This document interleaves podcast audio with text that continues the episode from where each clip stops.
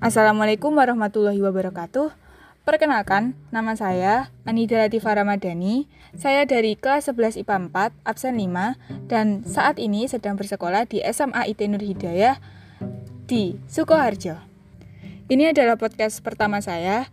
Dalam podcast ini saya akan membahas tentang bagaimana cara menentukan jurusan kuliah. Silahkan disimak ya. Jadi teman-teman, sebenarnya dalam menentukan jurusan kuliah itu ada beberapa tahapan yang harus kita lakukan. Tapi di sini saya akan membuatnya singkat saja ya. Jadi yang terutama harus kita tahu dari diri kita sendiri itu sebenarnya adalah minat dan juga bakat kita. Minat itu sendiri adalah ketertarikan kita pada suatu bidang sehingga membuat diri kita itu ingin menggelutinya terus-menerus. Itu seperti sudah menjadi kesenangan kita sendiri dalam mengerjakan minat tersebut. Sedangkan bakat adalah apa yang sudah ada dalam diri kita, yang sudah ada sejak kita lahir dan uh, apa dan yang menjadi potensi alami dari diri kita masing-masing. Nah, kita langsung ke contohnya ya. Misal, aku itu bakatnya di matematika, tapi ternyata minatku tuh di musik gitu. Jadi kan beda jauh ya. Kira-kira jika ada perbedaan seperti itu, kita harus memilih yang mana? Menurut banyak penelitian dan sumber, jika kita memiliki dua perbedaan antara minat dan bakat kita, maka kita harus lebih mengikuti bakat kita. Karena sebenarnya minat itu bisa tercipta dari dua cara, yaitu yang pertama sudah ada dan yang kedua dari kebiasaan-kebiasaan yang sudah kita lakukan. Misal nih, awalnya kita nggak suka matematika, tapi ternyata bakat ternyata bakat kita ada di sana. Nah, jika kita terus-menerus menekuni matematika itu, siapa tahu lama-lama kita akan suka, kita jadi kecanduan dan akhirnya malah menjadi minat kita. Nah, itu dari minat yang terbentuk dari kebiasaan-kebiasaan. Terus kalau misal kita lebih mengikuti minat kita daripada bakat, eh, lama-lama kayak kita sudah menekuni terus-menerus, tapi bakat yang kita punya, eh bidang itu ternyata emang nggak cocok sama kita.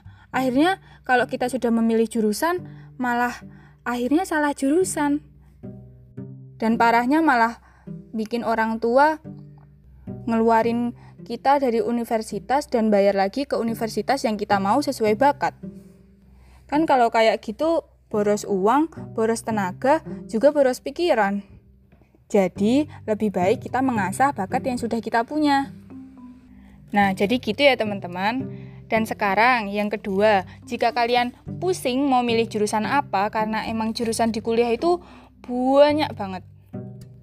Di sini aku bakal ngasih beberapa contoh jurusan kuliah yang cocok buat anak IPA atau anak IPS. Kalau kamu anak IPA dan juga bakat dan minat kamu di IPA, sebenarnya banyak banget jurusan yang bisa cocok sama kamu, yaitu bisa pendidikan, habis itu MIPA, kedokteran, kesehatan, informatika, teknik juga bisa. Nah, kalau pendidikan itu sebenarnya ada tiga. Yang pertama, PG PAUD habis itu PGSD dan PG luar biasa.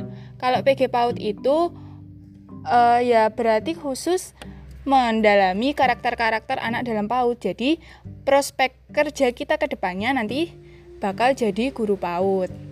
Dan kalau PGSD itu ya udah bisa ditebak ya, berarti prospek kerjanya yaitu jadi guru SD, uh, eh, pengajar pendidik, habis itu bisa masuk dinas juga dan lain-lain. Kalau pendidikan luar biasa itu berarti prospek kerja kita ya yang membantu anak-anak berkebutuhan khusus untuk mendapatkan pendidikan yang layak. Nah, kalau MIPA, MIPA itu banyak cabangnya ya teman-teman. Ada matematika, biologi, fisika, geografi, kimia, uh, dan lain-lain. Dan prospek kerja dari MIPA umumnya itu ya rata-rata sama biasanya mereka jadi tenaga pendidikan, kalau nggak ilmuwan, peneliti, atau badan lembaga-lembaga, atau bisa juga dosen. Nah, untuk jurusan teknik, teknik itu bisa terbagi dari teknik elektro, habis itu teknik mesin, arsitektur, dan lain-lain. Jadi, pada umumnya prospek kerja dari teknik ini sendiri ya bisa jadi teknisi, habis itu pekerja di lembaga-lembaga teknik ya seperti itu. Nah, buat kedokteran itu sebenarnya banyak banget ya uh, jurusannya. Kalian bisa pilih kebidanan, farmasi, uh, organ dalam, habis itu kedokteran gigi, kedokteran hewan, dan banyak. Nah, tentu saja prospek kalian di bidang kesehatan ini ya jadi tenaga kesehatan. Bisa jadi dokter, perawat, bidan, apoteker, ahli gizi, psikologi, dan lain-lain yang bisa membantu uh, meningkatkan kualitas kesehatan di masyarakat kita ini. Itu tadi ada contoh-contoh dari jurusan-jurusan yang bisa dimasuki oleh anak-anak di jurusan IPA pada SMA-nya. Nah, sekarang kita beralih ke yang IPS. IPS itu apa aja sih jurusannya? Sebenarnya jurusan IPS itu juga beragam dari bahasa, sastra, manajemen bisnis, seni, hukum, dan komunikasi. Nah, contohnya bahasa dan sastra nih.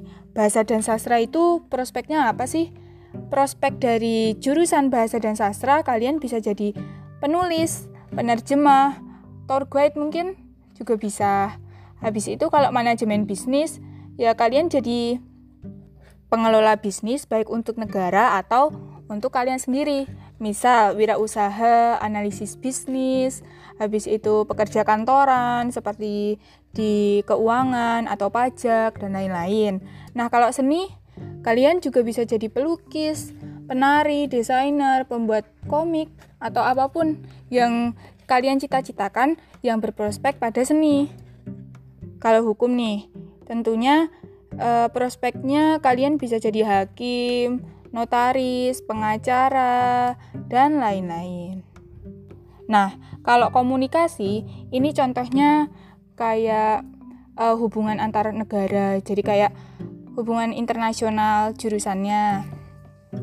Terus bisa jadi jurnalis, MC, reporter, atau tenaga komunikasi yang lain, yang staff-staff gitu juga bisa gitu.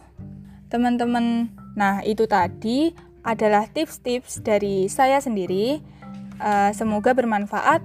Dan kalau kalian masih bingung masih banyak banget sumber yang bisa kalian gali baik dari Google atau platform-platform pencarian seperti itu yang tentunya akan memberikan banyak informasi kepada kalian. Jazakillah, terima kasih atas perhatian dan waktunya sudah mendengarkan. Wassalamualaikum warahmatullahi wabarakatuh.